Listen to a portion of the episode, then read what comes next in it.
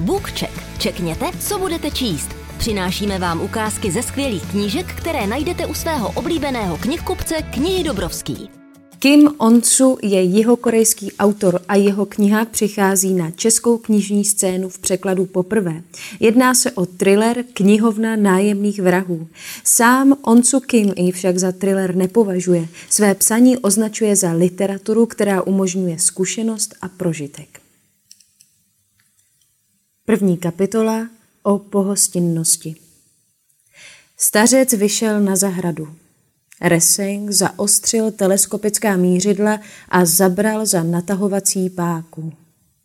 Náboj hlasitě cvakl do komory. Reseng se rozhlédl. Kromě vysokých jedlí natahujících se k obloze se nic nehýbalo. V lese vládlo ticho. Žádné pleskání ptačích křídel, žádné cvrkání hmyzu.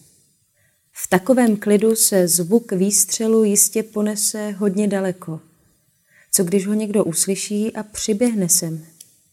Reseng tu myšlenku zapudil. S tím si teď nebude dělat hlavu. Střelba je tu jistě slyšet každou chvíli. Budou si myslet, že jsou to pytláci na lovu divokého kance. Kdo by marnil čas a vlekl se Bůh ví jak hluboko do lesa kvůli jedinému výstřelu? Reseng si prohlížel horu na západě. Slunce bylo nadlaň nad hřebenem. Ještě má čas. Stařec začal zalévat květiny. Některé dostali pořádný doušek, jiné jen srknout. Konev nakláněl velmi obřadně, jako by jim naléval čaj. Občas trochu zahýbal rameny jako při tanci a krátce pohladil některý květ. Pokynul jedné květině a zasmál se. Vypadalo to, že s ní rozmlouvá. Reseng přeostřil a prohlédl si květinu, k níž stařec mluvil. Připadala mu povědomá. Určitě už ji někde viděl, ale nespomínal si, jak se jí říká. Zkusil si vybavit, co kvete v říjnu. Krásenky? Cínie? Chryzantémy? Jenže žádné z těch jmén mu k téhle květině nepasovalo. Proč si nemůže vzpomenout? Nakrabatil čelo a zápolil se svou pamětí, ale zakrátko i tuhle myšlenku vyhnal z hlavy. Je to jen kytka, co na tom záleží. Z opačného konce zahrady se přišoural ohromný černý pes a otřel se hlavou o starcovo stehno. Mastiv, čistokrevný, Julius Caesar si tohle zvíře přivezl z dobyvačného tažení do Británie a starověcí římaného pak využívali k lovu lvů a k nahánění divokých koní. Stařec psa poplácal, ten zavrtěl ocasem a začal se mu motat kolem nohou a plést se mu do cesty, když chtěl muž pokračovat v zalévání. Hodil tedy přes zahradu splašklý kopačák. Pes se za ním radostně rozběhl a stařec se vrátil ke květinám. Stejně jako prvé je zdravil, gestikuloval na ně, promlouval k ním. Pes přiběhl hned zpátky se splasklým míčem v zubech. Stařec mu tentokrát hodil kupačák dál a pes se za ním opět rozběhl. Z litého mastifa, který kdysi lovil lvy, se stal pouhý klaun. A přece se zdálo, že si stařec se psem dobře rozumějí. Opakovali tutéž hru pořád dokola. Vůbec nepůsobili znuděně. Naopak je to oba zjevně bavilo. Stařec skončil se zaléváním, napřímil se, protáhl se a spokojeně usmal. Potom se otočil a zahleděl se ke svahu hory, jako by věděl o Resenkově přítomnosti. Starcová usměvavá tvář se ocitla uprostřed vlasového kříže Resengových mířidel.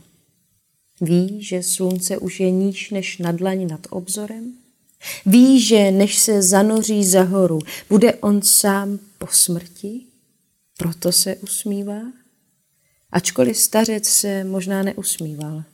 Možná měl tvář do téhle podoby staženou natrvalo, jako by nosil dřevěnou alegorickou masku z vesnice Hahe. Někteří lidé tak zkrátka vypadají. Jejich skutečné emoce nikdy neodhalíte, protože se věčně usmívají. I když jsou uvnitř smutní nebo naštvaní. Měl by stisknout spoušť už teď? Pokud ji stiskne, mohl by být před půlnocí zpátky ve městě. Napustí si horkou vanu, dá si pár piv, aby se pěkně zmastil, nebo si na gramofonu pustí nějakou starou desku od Beatles a bude vymýšlet, jak si užije ty peníze, co už míří na jeho bankovní účet. Až dokončí poslední zakázku, mohl by začít žít jinak. Mohl by si otevřít pizzerii na protistřední škole nebo prodávat v parku cukrovou vatu. Reseng si představil, jak dětem rozdává náruče balónků a cukrové vaty a jak klímá pod hřejivým sluncem. Proč by přesně takhle nemohl žít? Ta představa mu najednou připadala naprosto úžasná. Jenže si ji musí schovat na později, až stiskne spoušť. Stařec je zatím naživu a peníze na účtu ještě nejsou. Stín hory se rychle prodlužoval. Jestli má stisknout spoušť, musí to udělat teď. Stařec skončil se zaléváním a každou chvíli se vrátí dovnitř. Pak bude všechno mnohem těžší. Proč si to komplikovat? Stiskni spoušť, udělej to a vypadni odsud. Stařec se usmíval a černý pes běhal s kopačákem v mordě. Starcův obličej byl v puškohledu vidět naprosto zřetelně. Měl tři hluboké vrázky na čele, bradavici nad pravým obočím a jaterní skvrnu na levé tváři. Reseng se zahleděl na místo, kde kulka už brzy provrtá srdce. Starců svetr, podle všeho ručně pletený, bude za chvíli nasáklý krví. Stačí o malinký kousíček pohnout spouští. Úderník dopadne na roznětku, náboje rážet 7,62 mm a zažehne střelný prach v mosasné nábojnici. Exploze vymrští kulku vpřed podél drážek ve vývrtu hlavně, kde získá potřebnou rotaci a následně proletí vzduchem přímo do starcova srdce. Vysoká rychlost a ničivá síla střely zajistí, že při výstupu z těla vytvoří ve spodní části zad otvor, kterým vyrve ven starcovi protrhané vnitřní orgány. Při té představě se Resengovi zježily chloupky po celém těle. Kdykoliv držel v hrsti život druhého člověka, měl z toho zvláštní pocity. Tak stiskni. Stiskni už.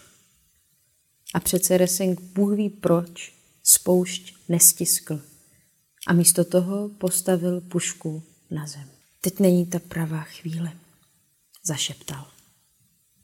Sám by nedokázal říct, proč se tenhle okamžik nehodí. Ale věděl, že pro všechno existuje pravá chvíle. Pravá chvíle na zmrzlinu, pravá chvíle na polibek. A i když to může znít hloupě, existuje i pravá chvíle na stisknutí spouště a pravá chvíle na kůlku v srdci. Proč by neexistovala? A bylo by jistě skvělé, kdyby Resengova kulka vyletěla vstříc starcovu srdci právě tehdy, když taková pravá chvíle nastane. Samozřejmě tady na tu jedinečnou pravou chvíli nehodlá čekat, protože tak dokonalý okamžik by vůbec nemusel přijít, nebo by mu mohl proklouznout přímo před nosem. Jen si zkrátka řekl, že teď ještě spoušť nestiskne. Sám netušil proč.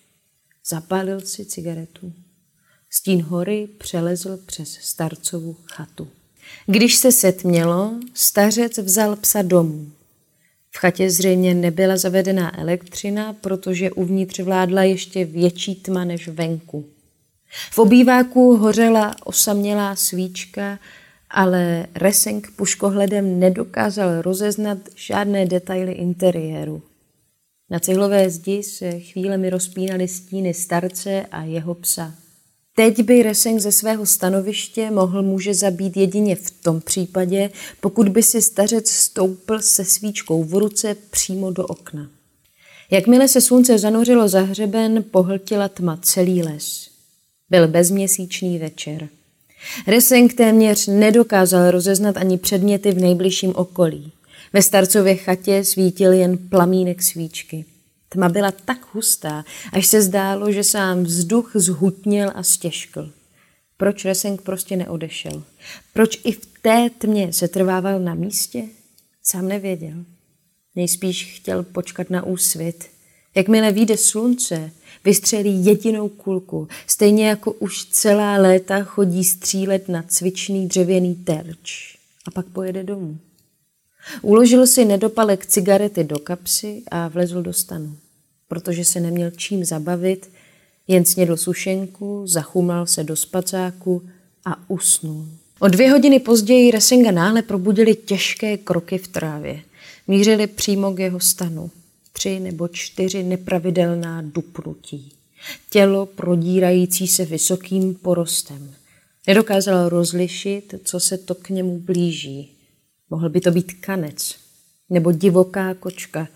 Reseng odjistil pušku a namířil ji do tmy směrem ke zvuku. Stisknout spoušť zatím nemohl. Slyšel o žoldácích, kteří někde v leže číhali a vystřelili ze strachu do tmy, přestože neviděli, po čem střílejí.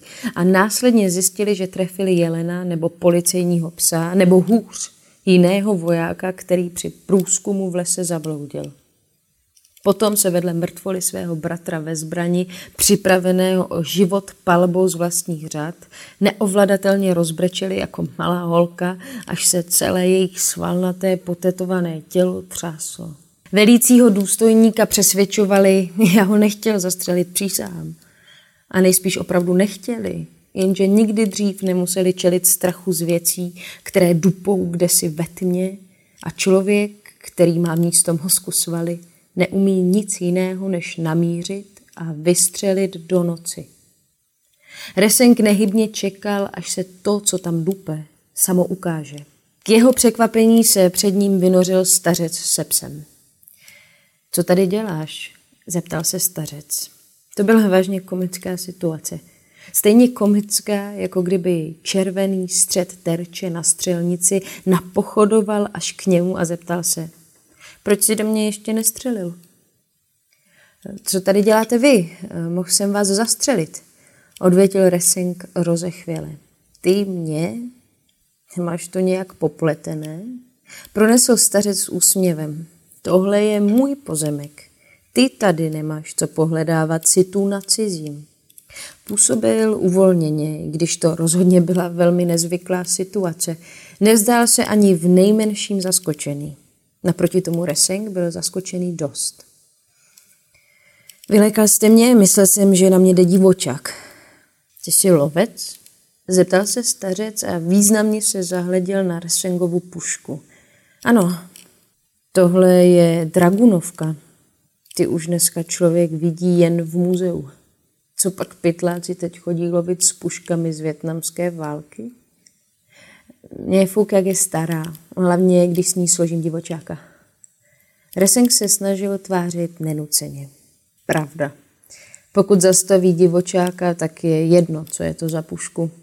No, kdyby se dal divočák zastavit jídelními hůlkami, nebo třeba párátkem, nepotřeboval by člověk pušku vůbec. Stařec se zasmál. Pes trpělivě čekal u jeho nohy. Byl mnohem větší, než se zdál v puškohledu a mnohem hrozivější, než když běhal za splasklým kopačákem. Máte pěkného psa, řekl Reseng. Stařec na zvíře pohledl a pohladil ho po hlavě. Ano, je to hodný pes.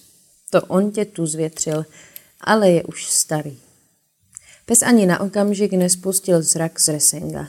Nevrčel a necenil zuby, ale nepůsobil ani nijak zvlášť přátelsky. Stařec ho znovu poplácal po hlavě.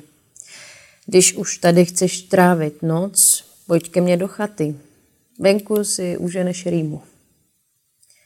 Díky za pozvání, ale já bych nerad obtěžoval. Nijak mě to neobtěžuje. Stařec se otočil a se psem v patách vykročil dolů po svahu. Neměl baterku, ale zjevně mu nečinilo potíže najít cestu pod mě. Resvengovi vířily hlavou myšlenky. Drží nabitou a odjištěnou pušku a jeho cíl je jen pět metrů daleko. Sledoval, jak stařec mizí ve tmě. Potom si hodil pušku na záda a vykročil po svahu za ním. V chatě bylo teplo. V cihlovém krbu hořel oheň. Nebyl tu žádný nábytek ani výzdoba, jen prošoupaný koberec, stolek před ohněm a pár fotek na krbové římse. Na všech fotkách byl stařec s dalšími lidmi, přičemž on pokaždé seděl nebo stál uprostřed skupinky a ostatní se strnule usmívali, jako by pro ně byla nesmírná čest, že se s ním smějí vyfotit. Žádný snímek nepůsobil rodině. Není takhle z kraje podzimu na oheň ještě brzy? Zeptal se Reseng. Čím je člověk starší, tím je mu větší zima. A letošní rok mi přijde obzvlášť studený. Stařec přiložil na oheň několik suchých polínek a na chvíli tím přidusil plameny. Reseng si sundal z ramene pušku a opřel ji o rám dveří. Stařec na zbraň krátce pohlédl. Je vůbec v říjnu lovecká sezóna? Krátce se mu zalesklo v očích. Od první věty Resengovi neformálně tykal, jako by byli staří známí, ale Resengovi to nevadilo. Kdyby měl člověk dodržovat všechny zákony, umřel by hlady. Pravda. Všechny zákony se dodržovat nemusí. Pravda. Všechny zákony se dodržovat nemusí. Podotkl stařec. O to by se snažil jenom trouba.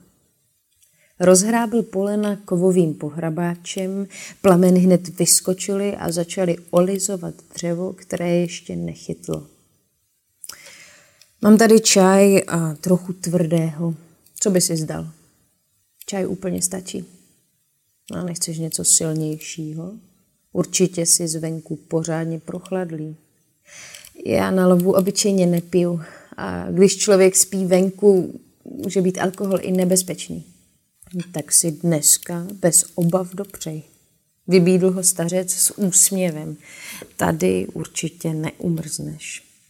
Odešel do kuchyně a přinesl dva plechové kalíšky a láhev whisky. Pomocí kleští opatrně vyndal z krbu konvici s červeným čajem. Plynulými přesnými pohyby nalil čaj do jednoho kalíšku a podal ho Resengovi. Potom nalil sobě a Resenga překvapilo, že si do čaje přidal trochu whisky. Jestli ti ještě není teplo, kapka whisky tě najisto zahřeje. Ale stejně můžeš až ráno. Hodí se whisky do čaje? Zapochyboval Reseng. Proč ne? V žaludku se stejně všechno smíchá. Starci se kolem očí udělali výjířky vrásek. Měl hezký obličej. Za mladá nepochybně sklízel spoustu komplimentů. Díky ostře řezaným rysům působil zároveň drsně i laskavě. Jako by čas mírně obrousil ty nejhrubší hrany a zjemnil jeho povahu. Resenk natáhl ruku s kalíškem a stařec mu do něj kápl whisky. Teplý čaj hned příjemně zavonil alkoholem. Z opačného rohu obýváku se k ním přiloudal pes a lehl si vedle Resenga. Jsi dobrý člověk. Prosím. Santa si tě oblíbil, řekl stařec a pokynul k mastifovi. Pes na první pohled pozná, jestli je člověk dobrý nebo špatný. Takhle zblízka měl pes překvapivě něžné oči. Třeba je jen hloupý, namítl Reseng. Ochutnej ten čaj. Stařec se usmál. Zvedl svůj kalíšek k rtům a Reseng následoval jeho příkladu. Není to špatné, řekl Reseng. Překvapivě, že? V kafi mi chutná taky, ale v černém čaji je lepší. Zahřeje žaludek i srdce. Skoro jako když člověk obejme milou ženskou. Dodal a dětinsky se uchychtl. Když má člověk milou ženskou, proč by skončil u objímání? Už klíbil se Resenk. Milá ženská je vždycky lepší než čaj s korelkou. Stařec přikývl. To máš nejspíš pravdu. Milé ženské se žádný čaj nevyrovná. Ale chutná výtečně, to musím uznat. Černý čaj je nasáklý imperialismem. Ten mu dodává chuť. Cokoliv, co je takhle lahodné, v sobě nutně skrývá neuvěřitelné krve prolití. Zajímavá teorie. Mám tu zbytek kančího a brambory. Dáš si? Rád. Stařec vyšel ven a vrátil se s hrstkou brambor a s černalým kusem masa. Maso vypadalo odporně. Bylo celé od hlíny a prachu a místy dosud chlupy, ale ještě horší byl ten zatuchlý puch. Stařec strčil maso do horkého popela v krbu a celého v něm obalil. Potom ho napíchl na železný rožeň a zavěsil nad oheň. Pohrabáčem prohrábil plameny a zastrkal do popela brambory. Já musím říct, že to moc vábně nevypadá, podotkl Resing. Žil jsem nějakou dobu v Peru. Tenhle způsob pečení jsem se naučil od indiánů. Nepůsobí to zrovna hygienicky, ale chutná skvěle. Opravdu to vypadá dost odporně, ale jestli je to tajný domorodý recept, tak na tom asi něco bude. Stařec se na Rasenga usmál. Zrovna před pár dny jsem zjistil, že mám s domorodými peruánci společného ještě něco. A to? Nemám ledničku. Stařec otočil maso, jeho obličej působil v záři ohně velmi vážně. Když propíchával brambory jehlicí, polohlasem jim nakazoval. Koukejte se pro našeho vzácného hosta dobře upéct. Zatímco se maso dělalo na rožení, stařec vypil čaj, dolil si do kalíšku čistou whisky a pak nabídl Resengovi. Reseng mu podal svůj kalíšek. Líbilo se mu, jak ho whisky pálí v hrdle a jak z prázdného žaludku příjemně sálá vzhůru a rozlévá se po celém těle. Na okamžik si připadal jako ve snu. Tohle by ho vážně nikdy nenapadlo. Odstřelovač a jeho cíl sedí u praskajícího ohně a předstírají, že jsou nejlepší přátelé. Pokaždé, když stařec otočil maso, zavanula od něj lákavá vůně. Pes došel ke krbu, aby si maso očichal. Ale v posledním okamžiku ucukl a zamručel, jako by se bál ohně. No tak, no tak, Santo, nic se neboj, řekl mu stařec a poplácal ho. Taky dostaneš. Ten pes se jmenuje Santa? Seznámili jsme se na boží hod. On ten den přišel o pána a já přišel o nohu. Stařec nadzvedl lem levé nohavice a ukázal protézu. Zachránil mě. Odtáhl mě skoro pět kilometrů po zasněžené silnici. To je tedy seznámení. Nejlepší vánoční dárek, jaký jsem kdy dostal. Stařec dál hladil psa po hlavě. Na tak velkého psa je dost mírný. Ne úplně. Dřív jsem ho musel mít pořád na řetězu. Jakmile zmerčil někoho cizího, hned útočil. Ale teď na stará kolena se sklidnil. Je to zvláštní. Nemůžu si zvyknout na to, že se takhle kamarádí s lidmi. Maso už se podle vůně vzdálo hotové. Stařec do něj píchl jehlicí a sundal ho z ohně. Zoubkovaným nožem ho rozkrájel na silné plátky. Jeden dal Resengovi, jeden sobě a jeden Santovi. Reseng oprášil popel a kousl si. Mm, vášní chuť. Vůbec mi to nepřipadá jako kančí maso. Dobré, co? To jo, ale neměl byste sůl? Ne. Bez ledničky, bez soli, to je teda život. Domorodí peruánci taky žijí bez soli? Kde pak? Pronesl stařec rozpačitě. Před pár dny mi došla. Lovíte? Už ne. Asi před měsícem jsem našel divočáka chyceného v pytlácké pasti. Byl ještě naživu. Sledoval jsem, jak lapá po dechu a v duchu jsem si říkal, mám ho dorazit nebo počkat, až to dělá sám.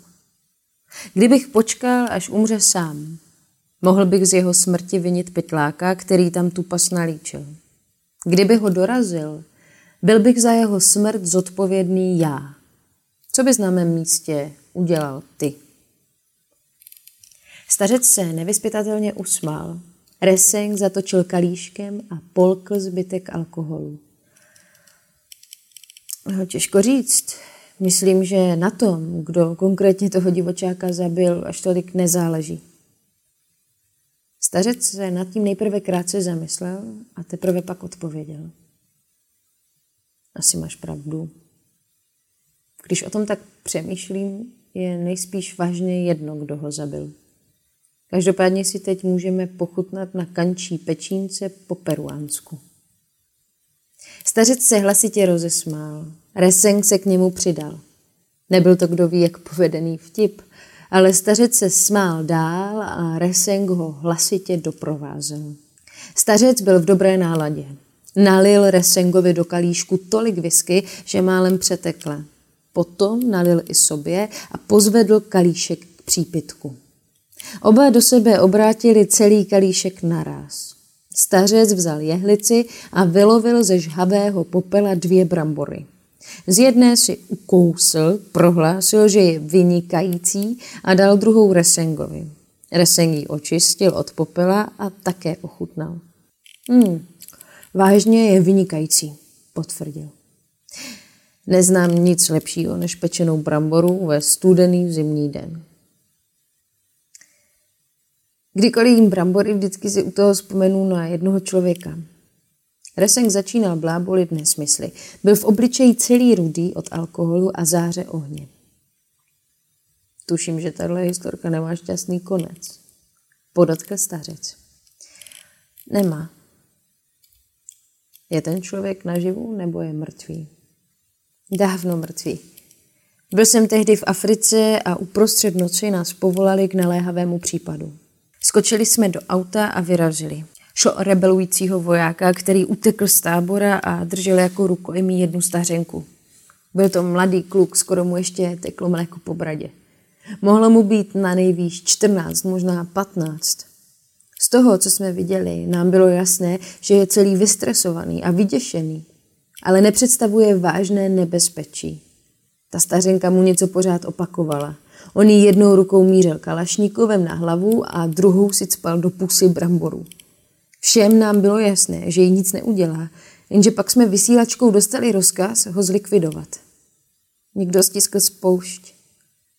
Seběhli jsme se k němu, abychom si ho prohlédli. Měl ustřelenou půlku hlavy a v puse pořád tu rozžvíkanou bramboru, kterou ani nestihl spolknout. Chudák. Určitě měl hrozný hlad. Byl to zvláštní pohled. Kluk bez půlky hlavy a s bramborou v puse. Jak by to dopadlo, kdybychom ještě deset vteřin počkali? Pořád jsem musel myslet na to, že kdybychom počkali, aspoň by před smrtí stačil tu bramboru spolknout. Ale i kdyby ji spolkl, nic by se tím pro něj nezměnilo. Ne, to samozřejmě ne. Resengovi se zachvěl hlas. Ale stejně je to zvláštní pomyšlení, že umřel s rožvíkanou bramborou v puse. Stařec dopil zbytek whisky a párkrát píchl jehlicí do popela, aby zjistil, jestli tam nejsou ještě nějaké brambory. Našel jednu v koutě a nabídl ji Resingovi, ale ten se na ní tupy zadíval a potom zdvořile odmítl. Stařec si bramboru přeměřil pohledem, pak se zamračil a hodil ji zpátky do popela. Mám ještě jednu láhev whisky. Co říkáš? Zeptal se. Resing se na okamžik zamyslel. Nechám to na vás, odpověděl nakonec. Stařec přinesl z kuchyně druhou láhev a nalil mu. Mlčky popíjeli a dívali se, jak v krbu tančí plameny. Reseng byl čím dál opilejší. Připadal si čím dál víc jako ve snu. Stařec nespouštěl zrak z ohně. O, oheň je nádherný, podotkl Reseng. Popel je ještě nádhernější, když ho líp poznáš. Stařec pomalu kroužil kalíškem a dál hleděl do plamenů. Potom se usmál, jako by se mu vybavilo něco komického. Můj dědeček byl velrybář. To bylo ještě v době, než lov velryb zakázali. Přitom nevyrostl nikde u oceánu. Pocházel z vnitrozemí provincie Hamgyong, ale odešel za prací do přístavu Changseng a nakonec se stal nejlepším harpunářem v zemi. Při jedné velrybářské výpravě ho vorvaň stál pod vodu, hodně hluboko pod vodu. Trefil totiž velrybu harpunou do hřbetu, jenže lano se mu omotalo kolem nohy a velryba ho strhla přes palubu. Tehdejší vratké koloniální lodě a chabé harpuny se s tak ohromným zvířetem nemohly měřit. Samec plejtváka dorůstá až 18 metrů a může vážit i 60 tun. Představ si to. To je jako 15 dospělých slonů. I kdyby to byl jenom nafouklý balon, já bych si s něčím tak ohromným rozhodně nezahrával. A nic a nic. Ale můj dědeček byl z jiného těsta. Zapíchl té obrovské velryby harpunu rovnou do hřbetu. Co se stalo pak? Zajímal se Resenk. Naprostá pohroma samozřejmě. Vyprávěl mi, že byl následkem toho pádu z přítě celý spitomělý a sám nedokázal říct, jestli to celé není jenom sen nebo halucinace. Mezitím ho tahle pořádně namíchnutá velryba táhla do temných hlubin oceánu. Povídal, že když se konečně probral ze všeho nejdřív uviděl takové modré světlo, které vycházelo z vorvaňových ploutví. A když se na to světlo díval, dočista zapomněl, v jakém je nebezpečí. Když mi to vyprávěl, velice obšírně líčil, jak tajemně, poklidně a krásně to působilo. 18-metrový behemot s modře zářícími ploutvemi plující černočerným oceánem. Pokusil jsem se namítnout co nejvlídněji, protože měl při těch vzpomínkách slzy na krajíčku, že velryby nejsou bioluminescentní, takže není možné, aby jim svítily ploutve. Hodil po mně nočník. Byl hrozně prchlivý. Vypravil tu historku každému na potkání. Snažil jsem se mu naznačit, že kvůli těm řečem o ploutvích to všichni celé považují za výmysl. Ale na to mi řekl jen, všechno, co lidi tvrdí o velrybách, je lež, protože všechno znají jenom z knížek, jenže velryby nežijou v knížkách, žijou v oceánu. Stařec si nalil ještě půl kalíšku a napil se. Poté, co ho ten vorvaň stáhl do hlubin, tak prý omdlel. Když se znovu probral, měl nad sebou noční nebe s měsícem v úplňku a do ucha mu šplouchaly vlny. Pomyslel si, že měl štěstí a že ho moře vyneslo na nějaký útes, jenže se ukázalo, že leží na hlavě té velryby. K neuvěření, co? Ležel uprostřed oceánu na Vorvaňovi. Zíral na boj, voda kolem postupně rudla lepkavou velrybí krví a velryba sama s harpunou zapíchnutou v hřbetu ho hlavou držela nad hladinou. Dokážeš si představit něco zvláštnějšího a nepochopitelnějšího? Slyšel jsem o tom, že velryby vyzvedávají na hladinu poraněného druha nebo čerstvě narozené mládě, aby se mohli nadechnout. Jenže on nebyl žádný poraněný druh. Ani velrybí mládě, ba ani tuleň nebo tučňák. Byl to můj děda, člověk. Dokonce ten týž člověk, který v Vorvaně trefil harpunou. Takže nechápu, proč ho ta velryba zachránila. Ne, to skutečně nedává smysl. Potvrdil Resenk a napil se whisky. Spíš bych čekal, že ho roztrhá na kusy. Povídal, že i poté, co se mu vrátilo vědomí, ležel na té velrybí hlavě jako pořádně dlouho. Byla to prekérní situace, co má dělat člověk uvízlý na velrybě. Nebylo tam nic kromě stříbřitého měsíce, tmavých vln, vorvaně chrlícího kýble krve a jeho samotného. Zkrátka pěkná šlamastika. Vyprávěl mi, že když ve svitu měsíce viděl ty spousty krve, začal se té velrybě omlouvat. Měl pocit, že to je to nejmenší, co pro ní může udělat. Chtěl dokonce vytáhnout tu harpunu, jenže to se s nás řekne, než udělá. Hození harpuny je jako špatné životní rozhodnutí provést, to jde raz, dva. Ale jakmile jsou škody napáchány, už se to nedá vzít zpět. Nakonec aspoň vytáhl nůž, co měl za opaskem a odřízl lano. Sotva to udělal, velryba se potopila a vynořila se o kus dál. Ale pak se vrátila na místo, kde se můj děda držel boje a zoufale se snažil zůstat na hladině. Prý ho chvíli sledovala, jak tam sebou žalostně mrská, plný studu, zamotaný v tom lanu od harpuny, kterou sám hodil. Doplula údajně až těsně k němu a prohlížela si ho ohromným tmavým okem s nevinnou zvědavostí, jako kdyby se v duchu ptala. Jak se takovému škvrněti, jako si ty, povedlo vrazit harpunu do někoho, jako jsem já? Budeš asi odvážnější, než se zdáš. Potom do něj prý hravě šťouchla, jako by říkala, to od tebe byla pěkná rozšárna, ty prcku. Příště takovéhle nebezpečné triky radši neskoušej. Ztratila tolik krve, že z toho zrudla voda všude kolem a přece jako by byla ochotná nechat celou tu záležitost s dědečkovou harpunou plavat. Kdykoliv se ve vyprávění dostal k téhle části, plácel se do kolene a zvolal. Ta potvora měla srdce stejně velké jako zbytek těla. Kam se na ní my, malí chirní človíčkové, hrabeme? Vykládal, že s ní Vorvaň zůstal celou noc, dokud je nedohonila velrybářská loď. Ostatní velrybáři pátrali po boji v naději, že dědečka ještě někdo objeví. Jakmile se loď vyhoupla na obzor, velryba ho naposledy obeplula do kolečka, jako kdyby se s ním loučila a znovu se zanořila. Ještě hlouběji než prvé, s harpunou, do které bylo vyřezané dědečkovo jméno, dosud zapíchnutou v hřbetu. To je historka, co? Co tedy je? Přisvědčil Resenk. Poté, co na moři takhle těsně unikl smrti, začal se na velrybařinu dívat úplně jinak než dřív. Řekl mojí babičce, že už se tam nechce vrátit. Moje babička byla velice laskavá a trpělivá ženská. Objala ho a prohlásila, že jestli se mu lov velryb tolik protiví, měl by s tím přestat. On v náručí brečel jako děcko a opakoval. Já se tak hrozně bál, tak hrozně jsem se bál. A vážně si potom od velrybařiny držel nějakou dobu odstup. Ale tohle ufňukané období netrvalo dlouho. Byli chudí, doma byla spousta hladových krků a dědeček nic jiného než házet harpunou neuměl. Nevěděl, jak jinak by všechna ta svoje ladová ptáčata nakrmil. Takže se nakonec vrátil na loď a až do svých sedmdesáti vrhal harpuny po každé velrybě, kterou ve východočínském moři uviděl. Ale přihodila se mu ještě jedna zajímavá věc.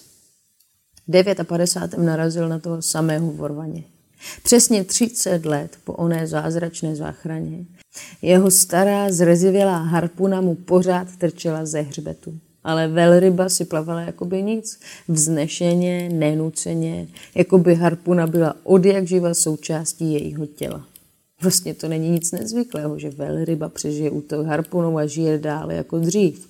Dokonce jsem slyšel, že v 19. století ulovili jednu, která měla v těle zaraženou harpunu z 18. století. Každopádně tenhle vorvaň se při spatření velrybářské lodi nedal na útěk. Naopak, připravoval přímo ke člunu mého dědečka a s harpunou, která trčela nad hladinou jako periskop, ho pomalu obeplaval. Skoro jako kdyby říkal, nazdárek, dlouho jsme se neviděli, příteli. Ale co pak to vidím? Pořád lovíš velryby? Ty vážně nevíš, kdy přestat, co? Stařec se zasmál. To se váš děda v tu chvíli asi pěkně zastyděl podotkl Resenk. No to nepochybně. Námořníci vyprávěli, že mu stačil jeden pohled na toho vorvaně, hned zaskučel a padl na kolena. Rozbrečel se a volal, odpust mi rybo, omlouvám se. Taková hrůza, celé ty roky plaveš s harpunou v zádech. Když jsme se posledně rozloučili, chtěl jsem přestat, přísahám. Ty to nejspíš nevíš, protože žiješ v moři, ale na pevnině to není žádný med. Do dneška bydlím v podnájmu a ta moje sebranka toho tolik spořádá, ani si neumíš představit, co to stojí, jenom je nakrmit. Odpust mi to. Pojďme se sejít ještě jednou a zapijeme to spolu. Když chytíš krakatici, aby bylo co zakousnout, tak já zase přinesu kořálku. Deset beden soju a jedna grilovaná krakatice by měly stačit. Omlouvám se tím velrybou, moc mě mrzí, že jsem ti zapíkl tu harpu do hřbetu. Mrzí mě, že jsem takový trouba. Vážně to na toho vorvaně tohle všechno volal? Zeptal se Reseng. Pravili mi, že ano. To byl ale zvláštní chlapík, ten váš děda. To teda byl. Každopádně po tomhle zážitku už opravdu pověsil velrybářství na hřebík a na dobro odešel z Changsengu. Odešel do Soulu a trávil veškerý čas z láhví alkoholu. Myslím, že si tam nejspíš připadal jako vězeň, když už nemohl na moře a kvůli ostatním drátům nataženým podél 38. rovnoběžky se nemohl vrátit ani na sever do svého rodného města. A tak kdykoliv se opil, našel si nějakou oběť a začal s tou svojí obehranou vorvaní historkou. Vykládali pořád dokola, přestože ji všichni slyšeli už aspoň stokrát. A nikdo neměl chuť poslouchat jí znovu. Ale on se k ní nevracel proto, že by se chtěl vychloubat svými dobrodružstvími na širém oceánu. Věřil, že lidé by se měli od velryb poučit. Tvrdil, že v dnešní době jsou lidé malí a vychytralí jako krysy a že doby velkých, rozvážných a krásných činů jsou věcí minulosti. Éra obrů skončila. Stařec se napil whisky. Reseng si dolil a také se napil. Ke konci zjistil, že má rakovinu jater v pokročilém stádiu. To nebylo žádné velké překvapení. Co by námořník se naléval kořálkou od svých 16 až do 82. A myslím, že to pro něj vůbec nic neznamenalo, protože sotva přišel od doktorky, už měl zase v ruce lahev. Svolal k sobě všechny svoje děti a řekl jim, žádné nemocnice nepůjdu. Když se přiblíží konec, velryba se s tím umí smířit. A k doktorce už víckrát nešel. Zhruba o měsíc později se oblékl do svátečního a vrátil se do Changsengu. Podle tamních námořníků si naložil do člunu 10 beden soju, přesně jako tom tenkrát mluvil, a odvesloval na moře, až se ztratil za obzorem. Nikdy se nevrátil. Jeho tělo se nikdy nenašlo. Možná vážně vesloval tak dlouho, dokud ve vzduchu neucítil ambru a nevystopoval toho svého vorvaně.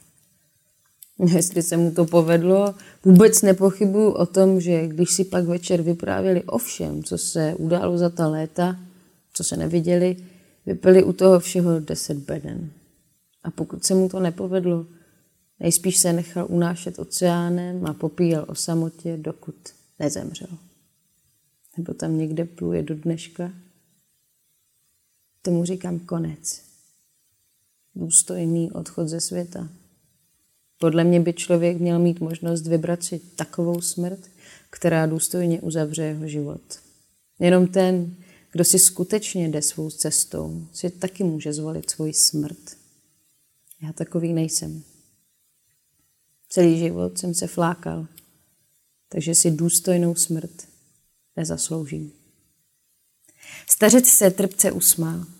Resenk nevěděl, jak na to reagovat. Stařec se v tu chvíli tvářil tak zasmušile, že by ho Resenkrát něčím utěšil, ale nenapadlo ho, co říct. Stařec si dolil whisky a jedním hltem jí vypil. Seděli tak ještě dlouho. Kdykoliv začaly plameny skomírat, Resing přidal na oheň dřevo. Takhle spolu v přátelském tichu popíjeli, nová polena postupně chytala, praskala pak mocně vzplála a nakonec pomalu zhořela na řeřavé uhlíky a bílý popel. Měl jsem dneska nějakou povídavou. Říká se, že čím je člověk starší, tím častěji by měl otevírat peněženku a zavírat pusu. Ale kde pak? Bylo to zajímavé. Stařec zatřásl láhví a zadíval se na dno. Zbýval už jen asi kalíšek whisky. Nevadí, když to dopiju? Jen do toho. Pobídl ho Resing. Stařec si zbytek nalil a obrátil ho do sebe. Už radši pojďme na kutě. Určitě jsi unavený. Měl jsem tě nechat vyspat a místo toho tady žvaním. Nic se nestalo. Byl to příjemný večer. Díky vám. Stařec se schoulil na podlaze napravo od krbu. Santa se přiloudal za ním a natáhl se vedle něj. Reseng se uložil nalevo od krbu. Stíny dvou mužů a psa tančily na protější zdi. Reseng se zadíval na svoji pušku opřenou u dveří. Než ráno odejdeš, udělám ti něco k snídaní. Řekl ještě stařec a otočil se na druhý bok. To ať nejdeš lovit s prázdným žaludkem. Reseng na okamžik zaváhal a pak řekl, dobře, něco rád s ním. Praskání ohně a mastifův dech zněly nezvykle hlasitě. Stařec už nic dalšího neřekl. Reseng dlouho poslouchal, jak stařec a pes ve spánku hvízdavě oddechují, až se k ním nakonec připojil. Spal velmi pokojně. Když se probudil, stařec už chystal snídani. Byla velmi prostá, jen rýže, kimči z bílé řetkve a polévka ze sojové pasty z kousky brambor. Stařec byl nemluvný. Najedli se mlčky. Po snídani se měl Reseng honem k odchodu. Než vykročil ke dveřím, stařec mu dal na cestu šest vařených brambor zabalených do hadru. Reseng si uzvík vzal a zdvořile se rozloučil. Brambory byly ještě teplé. Než došel Resving zpátky ke stanu, stařec už zase zaléval květiny. Stejně jako včera nahýbal konev tak opatrně, jako kdyby naléval čaj. A potom, stejně jako včera, ke květinám a stromům promlouval a gestikuloval na ně. Resenk nepatrně přeostřil. Důvěrně známý květ v mířidlech na okamžik jasně vystoupil z pozadí a znovu se rozmazal. Resenk si pořád nemohl vybavit, jak se jmenuje. Měl se na to starce zeptat. Byla to hezká zahrada. Nonšalantně tu stály dva tomely a květiny na záhoncích trpělivě čekaly na své roční období. Přišoural se Santa a otřel se starci hlavou o stehnu. Muž ho poplácal. Rozuměli si. Stařec hodil přes zahradu splasklý kopačák. Zatímco pro něj Santa běžel, stařec pokračoval v zalévání květin. Co jim to asi říká? Při pozornějším pohledu bylo vidět, že skutečně trochu kulhá. Škoda, že se ho Reseng včera večer nezeptal, co se mu to s tou levou nohou stalo. Ale teď už na tom nezáleží. Santa se vrátil s míčem. Tentokrát mu ho stařec hodil dál. Santa měl zřejmě dobrou náladu, protože starce nejprve několikrát oběhl a teprve pak vyrazil nakonec zahrady pro míč. Vypadalo to, že stařec se zaléváním skončil. Postavil konev a radostně se usmál. Skutečně se směje? Skutečně se ta vyřezávaná dřevěná maska obličeje směje? Reseng posunul vlasový kříž na mužův hrudník a stiskl spoušť. Děkujeme, že jste poslouchali Bookcheck a nezapomeňte, že nejlepší knížky máme u nás v knihy Dobrovský nebo na našem e-shopu knihy Dobrovský.cz.